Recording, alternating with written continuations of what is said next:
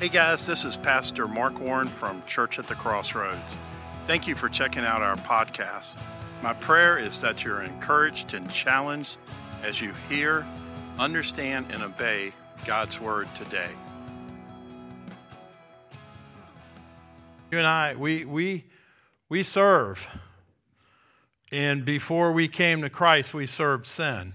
And we might have served socially acceptable sin. We might serve, if, if we walked out today, if we went to um, the inner city and we saw people on the streets on drugs, we would say they're serving, they're serving drugs, they're serving sin. But you and I also serve. We can serve ourselves. We can serve um, our ideas of religion there's all types of things we can serve. And the question today is are we, are we serving the Lord? Where is our service? And the call is for each one of us to examine our hearts and see what we serve. You know, when we uh, get up in the morning, we have things that drive us, that motivate us. And as we examine our hearts, uh, we have to look at what are we being compelled to, to follow? What are we serving? And Paul starts in verse 15 and he says, What then? Shall we sin because we're not under the law, but under grace? By no means. So let's back up a little and look at uh, Paul's book of Romans. He begins with a uh, statement that we are all separated from God because of our sin. And then he goes on to explain how Christ is the solution, that Christ died for our sins according to the scripture. And we place our faith and our trust in Christ, and it's through faith alone in Christ that we're saved. And in Romans chapter 6, he says, What should we say then? Should we continue in sin so that grace may increase? We're saved by grace. So Paul says, should we just go on and just keep sinning so that God's grace is just magnified, so that people just say, wow, God is so gracious and loving that he forgives people? And Paul says, no. In the Greek, it's meganotos. God forbid. No. Absolutely no. 100% no. Why? Because Christ died so we could be forgiven from the penalty of sin and set free from the power of sin. So we are set free to live the Christian life. And he explains that in the first part of Romans chapter 6. And now he asks the question is we're not under the law. We are not made right by God through keeping the law. In a lot of religions, a lot of expressions of the Christian faith is based on keeping the law. You know, Norma and I were having this conversation when we were, I was picked her up from Allander. We were driving to church, uh, Norma and China and myself, and we were talking about the, the many storefront uh, churches in New York.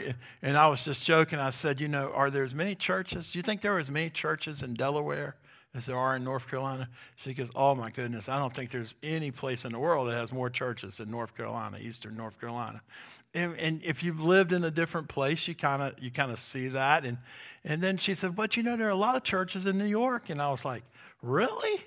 What type of churches are in New York? They have a lot of storefront churches." And we were talking about the different expressions of the Christian faith, and she was telling me about uh, the denominations that are very legalistic, where you've got to dress a certain way and you've got to do this and you've got to cover you know you have something on your head and you're you have that dress all the way down to your ankles and and there's all these rules.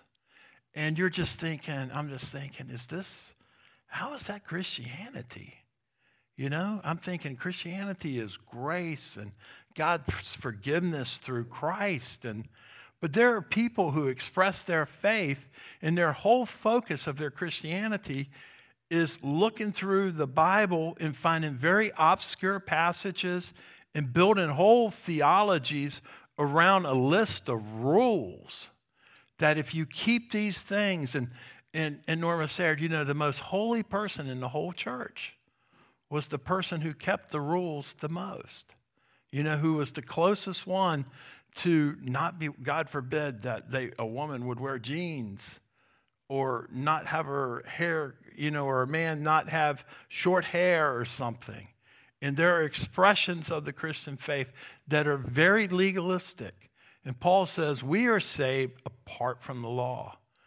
That, you know what, doing those things are cultural, they're traditional. They're not a sign of holiness, of godliness, because Jesus said, you know, he said to a group of people, he said, You are those who clean the outside of the cup, but the inside is full of greed and lust and, and hatred and all these evil things. Because God looks at the heart. God sees our very heart, and it's that standard that brings us to humility and repentance that we all need Christ, and that keeping rules and following a legalistic set of rules does not make us better than other Christians. So Paul asks the question is since we're not under the law, since we're not keeping a set of rules to be right by God, should we just do whatever? And he says, by no means. He says, don't you know that when you offer yourselves when you serve someone, when you offer yourselves to someone as obedient slaves, your slaves are the one you obey. Whether you're slaves to sin, which leads to death, or to obedience, which leads to righteousness. I remember reading a little poem when I was younger. It was written, it was written to King Heroin. And this person, you know, who had lived a life of addiction addiction leading to the lowest of lows, just wrote this, this like poem to King Heroin and how he served King Heroin and he served these drugs. And that's how people live. If we were to walk out in the neighborhoods around here, there are people in this neighborhood, in this, in this circumference of a couple miles that are living their life serving some form of addiction, some form of drug or alcohol or substance of some nature or some lifestyle or something. They're serving something that is self destructive. And we would, to God, see that all people are free, but in teaching this lesson today and as praying before this, we have to look at our own hearts because you and I serve things other than Christ. Even the most committed Christian in this room has areas of their life that God can change. There's areas of our lives that could be surrendered to Christ more fully.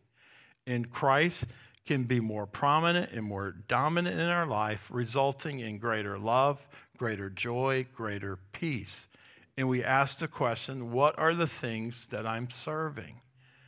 And how do I serve Christ rather than those things? You're either a slave of sin or a slave to God. This is a spiritual principle that you and I are either a slave of sin or we're a slave of God. And thanks be to God that when we came to Christ, He broke the power of sin over our lives so that we can serve God. Now, here's the thing although we're free, what we become in Christ is the result of walking by faith and claiming the promises of God and walking in the freedom that God gives us. If we were to line up first round draft picks for the NFL football team, and we had all these people who were first round draft picks, they all would be full of potential. They all would be able to meet when they ran the 50 uh, yard dash, when they uh, caught passes, when they threw the ball. They all would be at the very top of their talent. What makes the difference between one person and another person? What made the difference between Michael Jordan and someone else?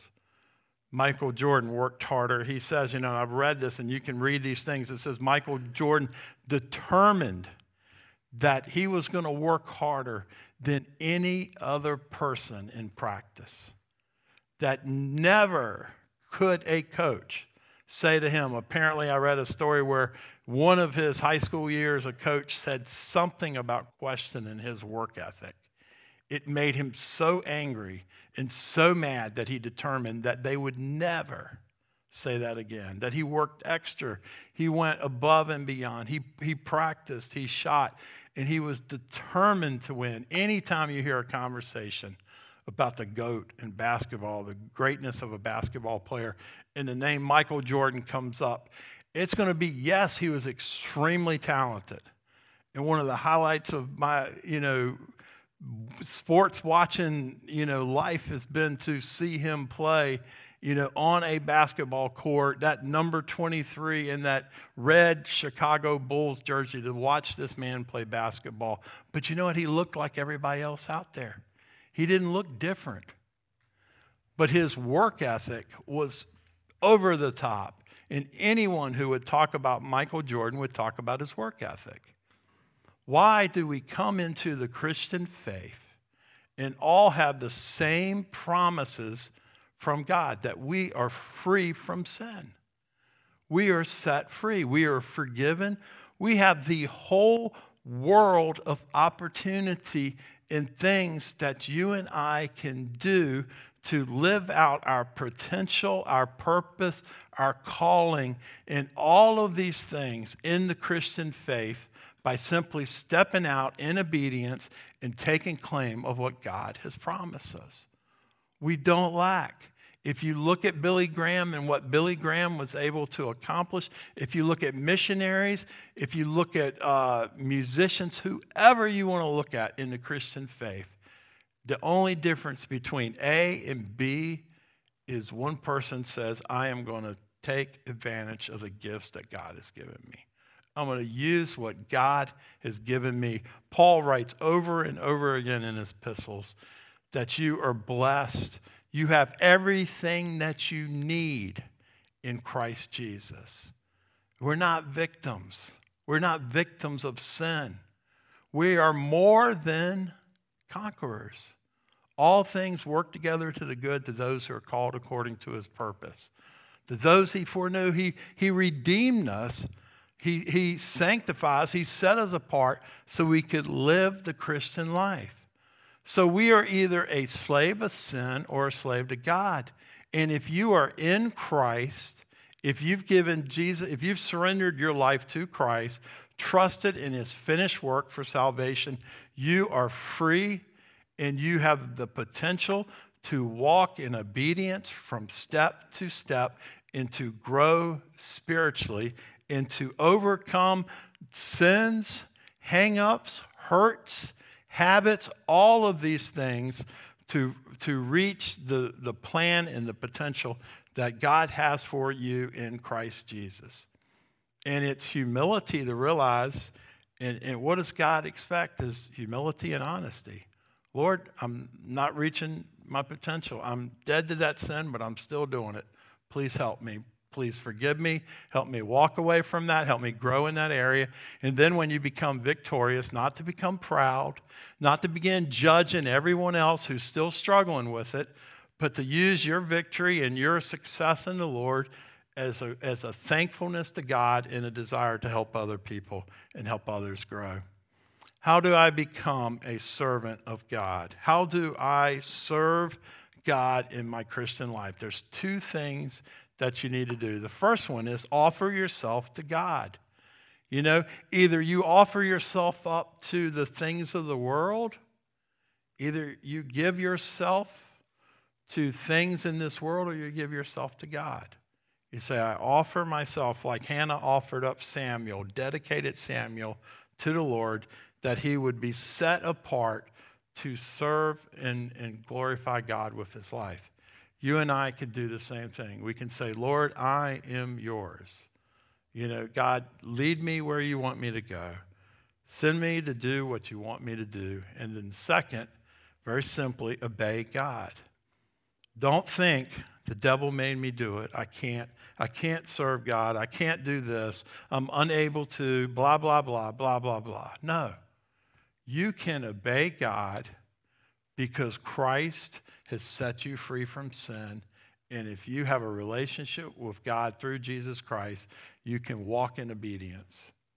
It's simply a matter of faith. And the more you do that, the more it becomes a habit, and the more you develop compassion for other people to encourage them to do the same. Paul goes on to write in verse 7 Thanks be to God that though you used to be slaves of sin, you have come to obey from your heart the pattern of teaching that has now claimed your allegiance. So, Paul is saying that God has communicated to you the truth of his word, and the truth will set you and I free. And when we know the truth and we believe the truth, then we're walking in freedom. God does not hold your past against you. Notice in the verse it says, Thanks be to God that though you used to be slaves of sin. Now, many people in this room, you've been a Christian for a while, and you've probably forgotten about the way you used to live for the devil. However, there are people who are struggling. They're struggling with feeling guilt, feeling ashamed, feeling that God can't use them because of something in their past something or a particular weakness or, or mistake that has been made that's maybe limiting your thinking as to how you can serve the Lord. Well, Paul says this is nonsense. He says, Some of you used to do these things, but thanks be to God that you've obeyed from the heart the truth and you've been set free. You've not only been set free from your sin, you're set free from your old reputation, you're set free from your past. You're free to walk in newness of life, and your past does not determine your future. God does not hold your past against you. In fact, He has forgiven your past through Christ, who has died to set you free and to forgive you. Your past does not equal your future. Whatever craziness you've done, and, and I've, I've talked to people who've done some of the craziest, most embarrassing, things in the whole world. And people said, you know, they might laugh at, but your past does not determine your future. You might have been a drunk in the past. You might have been addicted to something. You might have made all types of mistakes. And God can take those weaknesses and turn them into character for Him so that He gets the glory. God uses people, often people who made mistakes in the past, are motivated to live for Christ in the future. You've been set free from sin and have become slaves to righteousness. I am a servant of righteousness. I am a child of God. I am a servant of God. There are things that God wants you to proclaim and confess to strengthen you. See, you know, if you listen to, uh, you know, a fighter or an athlete, you watch them play, you know, they're, they're full of self talk to motivate themselves. They're talking, you know, they, they build themselves up to be confident. They don't walk around thinking, they don't walk around telling the person on the other side, hey, I know you're going to knock me on the ground. I know you're going to beat me. No, they're full of confidence. I remember when I was coaching football in Kansas, and I, I was helping. Um, I was the, uh, the wide receiver coach and the line coach, offense, and I would throw the ball and, and encourage the students to make sure they got in their stance and they didn't get stood up at the line, you know. And before the game, a lot of times I'd say, "Hey, are you ready?" You know, and they'd be hitting them on the shoulder pads and all this type of stuff. And I remember one time this uh, number 44 told me, he said, Coach, he said, You put on some pads right now and I'll knock you on the ground. I said, Oh, wow, he's ready. And he charged off of the ball when it was kicked. And there was a guy, wasn't even close to the play, wasn't even close to the ball. He flattened him right on the ground. And the guy's like, Why'd you do that? I wasn't even near the ball. He said, I want you to know I'm going to be doing it to you all day long. He wanted to win. He was confident. He was trained. He was capable. He was in uniform. He had a winning record. He expected to win. Do you walk through the Christian life with confidence and boldness? The Bible says the righteous are as bold as a lion. See, when you start obeying God and serving God, you're going to become confident. You're going to be filled with boldness and confidence. And I just ask that when that takes place, that you remember humility and grace and thankfulness and to help people and be careful not to make people feel bad because God is doing so much in you and through you, and you're overcoming sin and you're walking in boldness and confidence, which God wants you to walk that way. God does not want us walking in fear and shame and regret. God wants us walking in confidence and boldness and love and compassion at the same time. You know, it's the beauty of the meekness of Jesus that he could be the Son of God in all his power and strength and yet show compassion to the weak and hurting. Not to miss a beat, to feel compassion for the widow and heal her child. Not to miss a beat to show mercy to the woman caught in sin or to the fisherman who felt unworthy. Christ was full of love and compassion, but he didn't go around thinking that he was a failure. He walked in boldness and confidence. And God wants you and I to have the boldness of Christ, to know that if we are serving the King of Kings, He's going to provide what we need. A few years ago, Amy and I were teaching a uh, Bible study over at the uh, Beechwood Golf Course, and we had um, a, a room that we did the Bible study in. And I remember the, the uh, owners of the country club said, Hey, look, if you need anything, just let us know. Let us know what you need. We didn't lack any resource. If I needed a podium, if I needed a microphone, if I needed some overhead or handout, anything we needed, here it is. Just let us know. In fact, they would have been very upset with us if we didn't tell them that we needed something. You're in the same boat, even more so with the King of Kings and the Lord of Lords. You lack nothing to live the Christian life. There is nothing that you need to be godly. There is nothing you lack to love people and to serve God. You have everything you need. You and I our bank account is full with the riches of Christ to do what we need to do to love people, to love God, to serve God, to live the Christian life, to overcome sin. We just need to say, Father, this is what I need. And God will give it to us. God loves us, God cares about us. We need to storm heaven to pray that every single person that's not in this room that's been sick is recovers and gets back fully, fully better.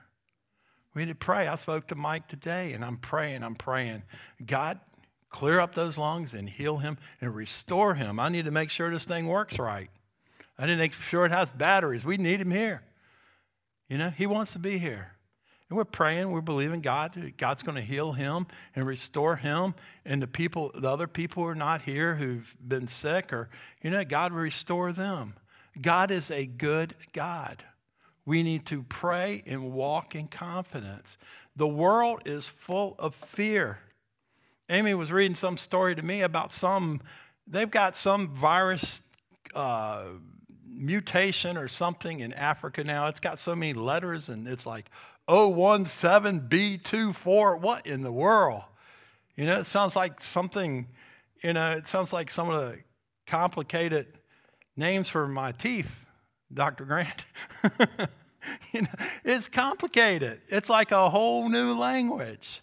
And then I read another article by somebody else just this morning saying, oh, this, that one's mild. They're, they're way overreacting. Where New York's not, I mean, New York has declared a state of emergency, I think I read. A state of emergency for something that's in Africa.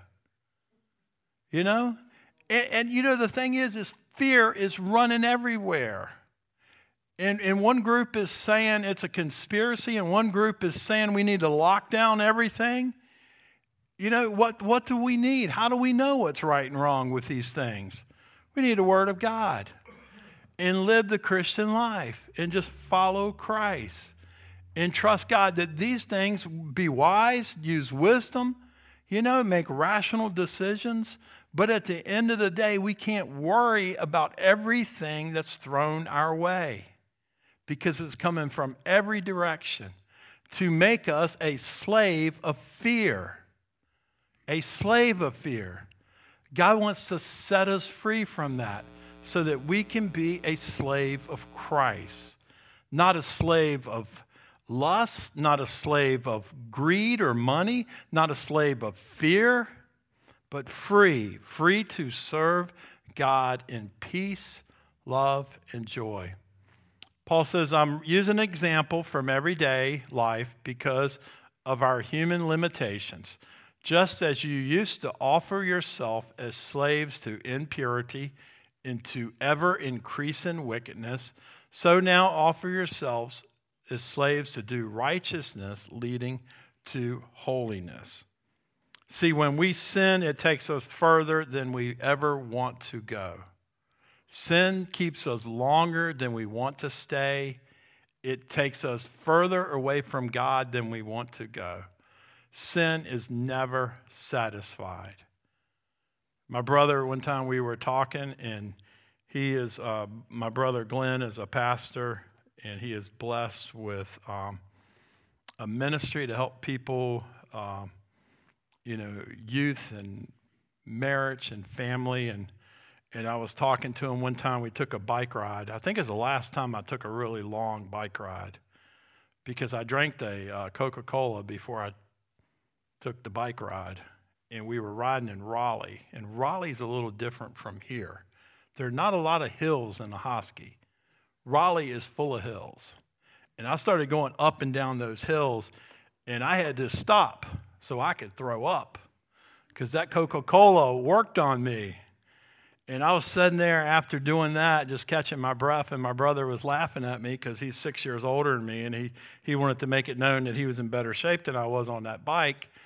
And so after a while, I wanted to change the subject because I didn't want to hear about my uh, getting tired riding a bike. And, and I was telling him about a friend that was struggling in his, in his marriage. And, um, you know, my brother was telling me, he said, Tell your friend, you know, lust is never going to be satisfied. He's not going to find what he's looking for and what he's doing. It's never going to be satisfied. It's always going to want more and more of you and take you further and further away from what you want to be and leave you unfulfilled and unhappy. And that's what Paul is saying is that impurity and, and unrighteousness is never satisfied. Serving impurity and lust will never satisfy you. Serving Christ leading to holiness will satisfy you. God has designed us to hunger and thirst for Him. And if we don't meet our needs in Him and in a relationship with Him, we will not be fulfilled. And we, it will take more and more to try to feel something that we can't feel, feel with a substance or an addiction. And God wants us free from these things. God wants the church free from these things. And He wants the community to be able to find strength in the church to find deliverance and freedom from these things. I am praying that men and women, young and old, would begin to love God the way they once loved sin. I've seen people serve sin with their whole heart in my life, as you have. I've seen people devote themselves to all types of evil and wickedness. May, may it be God's will for us. May we be such that we pursue God the way we once pursued sin. May we yearn and long for God in his righteousness and his holiness the way the world craves evil and sin, so that they'll see in us a love for Christ rather than a love for the world. Not a desire to rationalize or justify what is evil or to sweep it under the carpet, but a desire to be free from it and to walk in holiness and purity and forgiveness, love, and mercy. When you were slaves to sin, Paul writes, you were free from the control of righteousness. When you didn't belong to Christ, when you belonged to the world and sin was your master, There was no expectation. And I don't expect people in the world, you know, to live like Christians.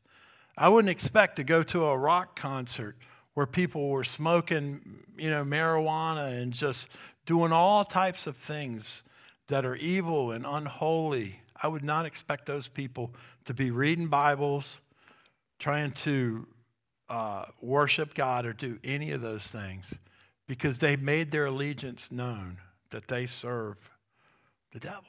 They're not trying to serve Christ. But when we come to Christ and when we come into the church and it is our desire to serve God, we must serve God with the same type of intensity and passion and love. We must, and how do we do it? Well, if we compromise, if we bring, if we bring sin into it, if we have sin in our heart, unconfessed sin in our heart, it will hinder our worship. And we must ask God to forgive us and to cleanse us. If we confess our sins, He is faithful and just to forgive us and to cleanse us from all unrighteousness. So that in purity in Christ and the righteousness of Christ, we can grow in boldness and confidence, not judgmental, not a judgmental spirit. And what is what is judging? What does that mean in the Bible? When we say that? Well, here's what God wants us to do God wants us to set an example and walk in purity and holiness and to love other people. And He wants to address of those who are brothers and sisters in Christ and who desire to be accountable and teachable. God wants us to address specific issues that particular issue, God does not want us to condemn the whole person. There's a difference.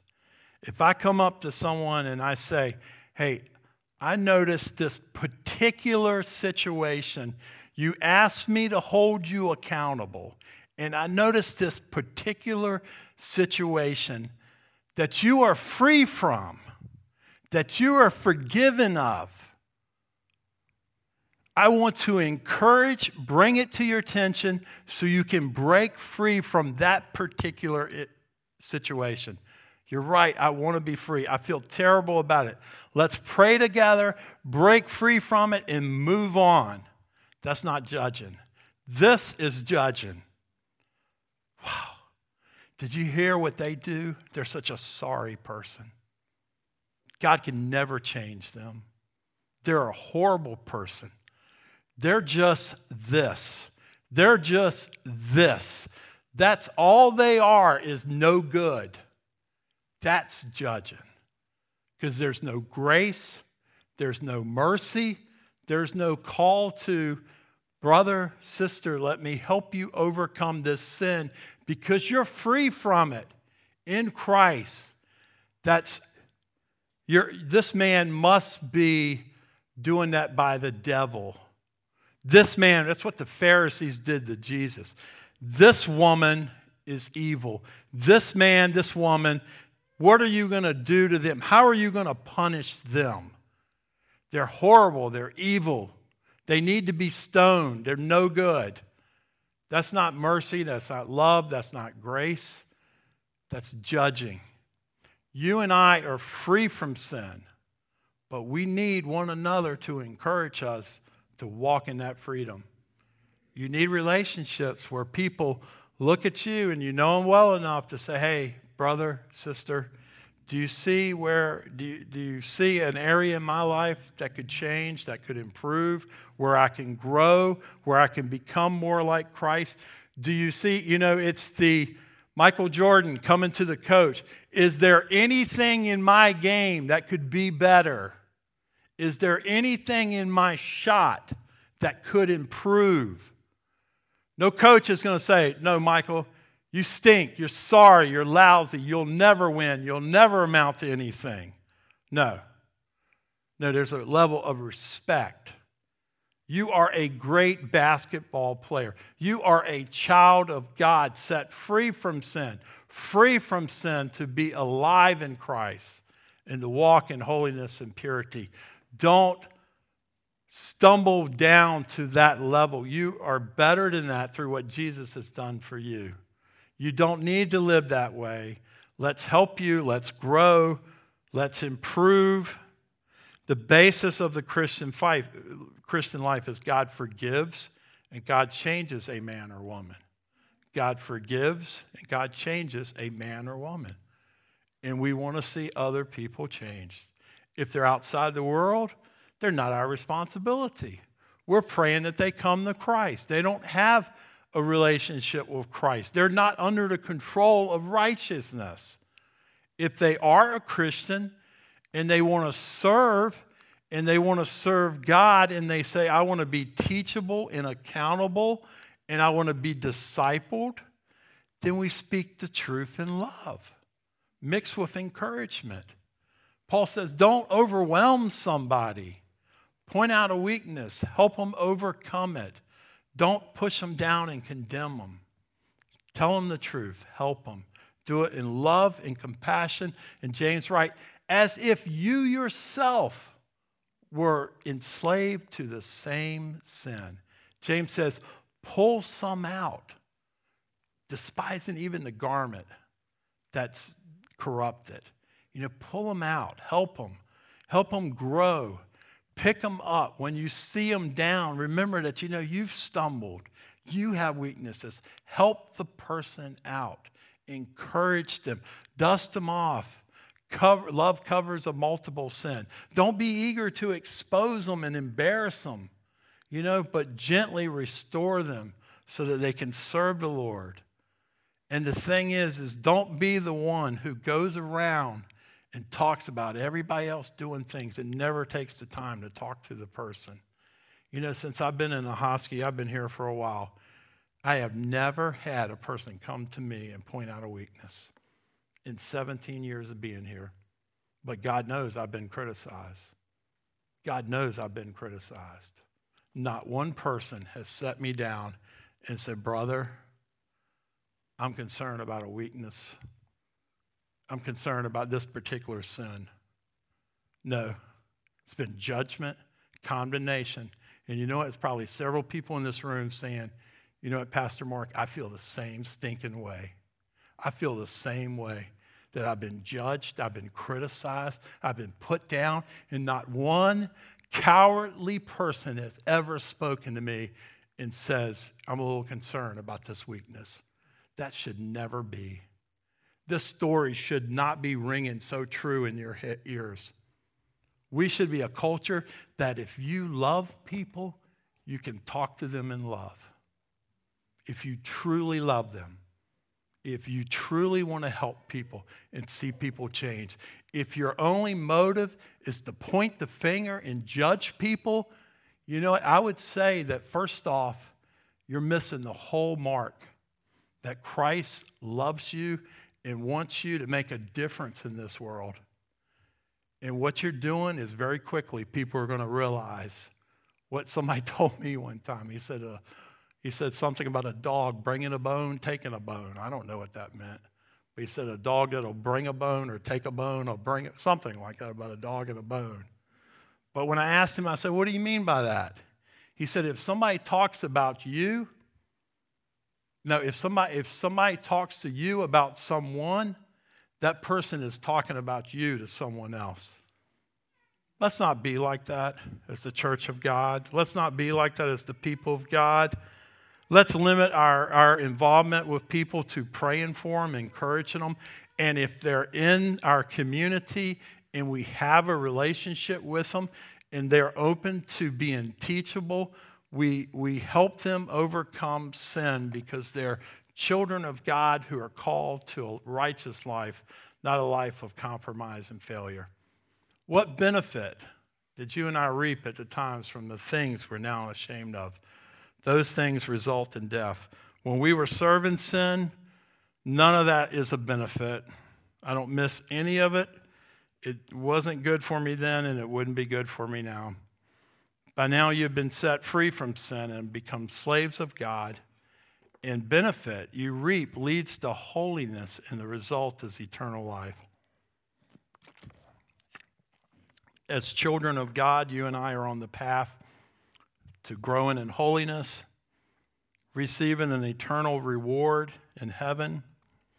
And Paul says the wages of sin are death, but the gift of God is eternal life in Christ Jesus our Lord. We have been given eternal life as a gift. And as we receive that gift, the goal of the Christian life is to simply live by faith what God already sees us becoming and inheriting in the kingdom of God. We cannot serve God unless we have a relationship with Him through Christ. You cannot serve everything I've talked about today, serving God and living for Him, is based on having a relationship with Him through Jesus Christ. How do you have a relationship with Christ? First off, you are a believer. You believe a couple things. You believe Jesus is the Son of God, and you believe that that Jesus died on the cross for your sins so that you could be forgiven. And then you believe that that Jesus rose from the dead, breaking the, the sin of death, you know, setting you free from the power of sin. And then something stirs within your heart, and you say, I want to follow and obey the Son of God. And Jesus says, Come, follow me. I've made the way possible by what I did on the cross. And you come to Christ in faith and receive his forgiveness. That forgiveness leading to eternal life, but giving you a life of hope, forgiveness, and freedom so that you can live the Christian life and follow and obey Christ as your Lord and Savior. Now, how do you how do you work this out? I put put together just a daily confession that I encourage you to do. I do a lot of things like this myself. I say, Jesus, I believe you are the Son of God. I believe you died on the cross for my sins. I believe you rose from the dead so that I could be forgiven and have power over sin. I say that as a believer not just as someone coming to Christ, but Lord, I have power over sin. God said that in His Word. That's not being arrogant. That's not thinking you're better than other people. That's simply saying what Jesus has said that He will give you power over sin. He will forgive your sins if you will come to Him and receive Him as your Lord and Savior. And I say, I want to follow and obey you today and the rest of my life. I promise you, if you will take these four statements and say them boldly every day, if you will pray these things, if you will focus on these things, God will do a work in your heart. He will make you more loving and compassionate to people. You'll have more energy to talk about God than you will about other people. You'll be praying for people. The only thing we need to be concerned about other people is praying that God would save them or help them be more holy. God doesn't want us going around trying to destroy people and hurt people with our words. God does not want us doing that. There's nothing in Scripture that would encourage you to go from person to person in the town of Ahoskie telling people how bad other people are. That's ungodly and unholy. Why are people flooding the streets, running around? Why are things, so many things, get back to people that they've said about other people? We should be talking about the God of heaven and worshiping Christ and not complaining about other people. When you stand before the King of Kings, the Lord of Lords, he is not want to get the lowdown on six or seven people in your neighborhood. He's going to ask you, what are, do you did you follow and obey me? Am I your Lord and Savior? Well, my brother He's not going to be concerned about that. You and I need to be concerned about our relationship with Christ. And we need to walk in that relationship with Christ and leave other people alone. Set an example. If you have accountability with that person, speak the truth in love. Leave them alone.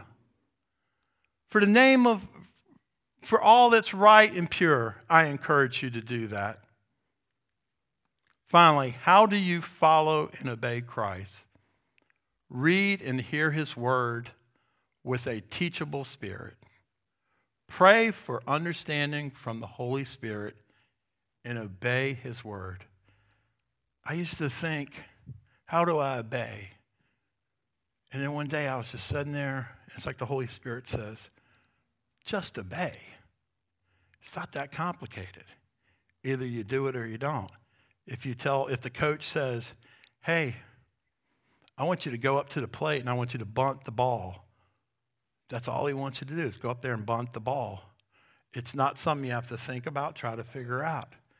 When we read something in the Word and we understand it, God wants us to do it. God wants to obey Him. And you have all the promises of God that you are created in Christ Jesus to do good works. God has set you apart to be obedient to Him.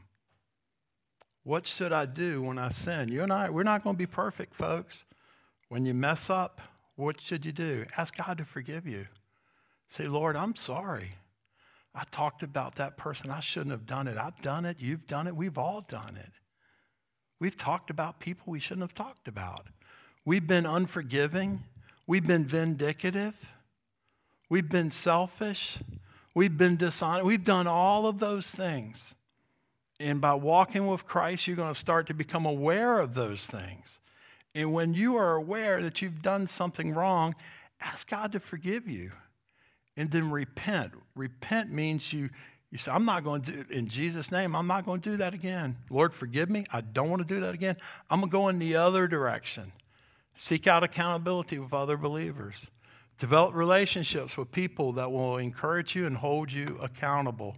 You know, I think I shared, I either shared uh, Wednesday night or I shared last Sunday.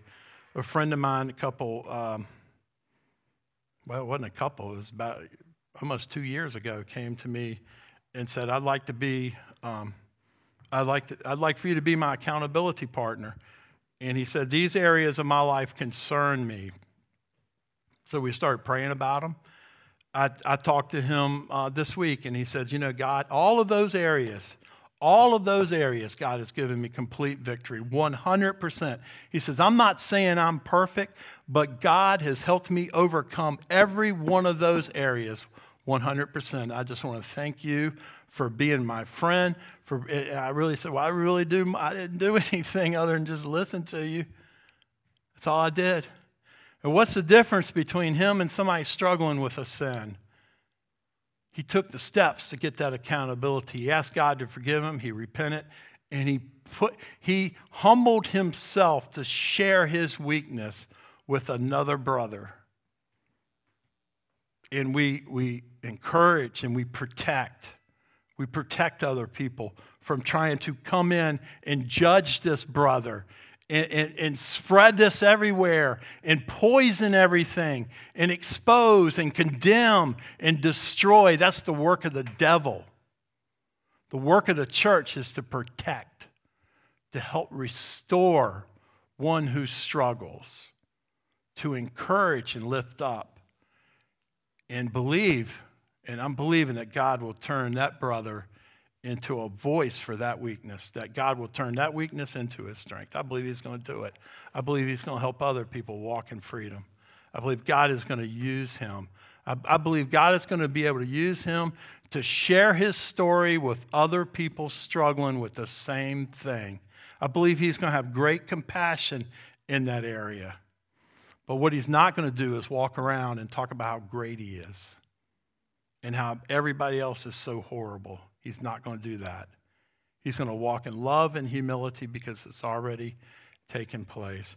I encourage you to do three things today to make your calling and election sure, to make sure you have a relationship with Christ, to make sure that you're growing in that relationship, and to make sure that you're turning from mistakes. When you fall, get back up and know that you're in an environment of people that encourage you and support you and will challenge you you know, there's no person that's walked in this door that said, Hey, I have a weakness. I want to grow. That have not found people that would say, Let me help you, let me encourage you to grow. Let me encourage you to grow. When people are willing to change and grow and admit where they're wrong, if they are wrong, and they're teachable, you can encourage, you can build up people. That's what it takes to live the Christian life is humility, honesty, and being willing to grow spiritually and change and love and help other people in the same way. And I encourage you, if you're one of those who've been condemned, to let it go. There's no condemnation in Christ Jesus. Don't let someone on this earth condemn you and judge you when Jesus himself has died on the cross for your sins. God has forgiven you through Christ. Let it go in one year and out the other. Don't spend any time dwelling on that condemnation. I've known people whose parents have just guilted them and guilted them. I've known people whose brothers or sisters or friends just pointed the finger, pointed the finger, and the people walked around just weighed down with guilt and shame. God wants to set people free from that. Jesus died to set you free. You know, you are not in the chains of somebody else's opinion of you. The only opinion that matters is what God Himself feels.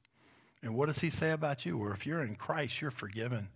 You're righteous. Well done, good and faithful servant. You belong to Christ. You have the righteousness of Christ. And God believes, God is, is set a course for you to walk in holiness and purity and righteousness and to help people. And you're going to sin like everybody else. And when you ask God to, I'm sorry, Lord, Forgive me, I repent. You get back up and you move on. God wants you to roll into heaven being as bold as a lion in the righteousness of Christ, not dragging up there, afraid what everybody else is going to think of you or about what people are saying about you. You are a child of God, righteous in his sight because of what Jesus did for you. No person out here is going to die on the cross for you. If all they've got is criticism and condemnation and a pointing finger, let it go. You're free from that. God has bigger and greater plans. You're saved to serve. You're created in Christ Jesus to do good works, which God has prepared in advance for you to do. No matter what people want to say about you or think about you, God has called you to something better. Thanks for joining us today. Visit us at crossroadsahoskie.com for more information, additional resources, and service times.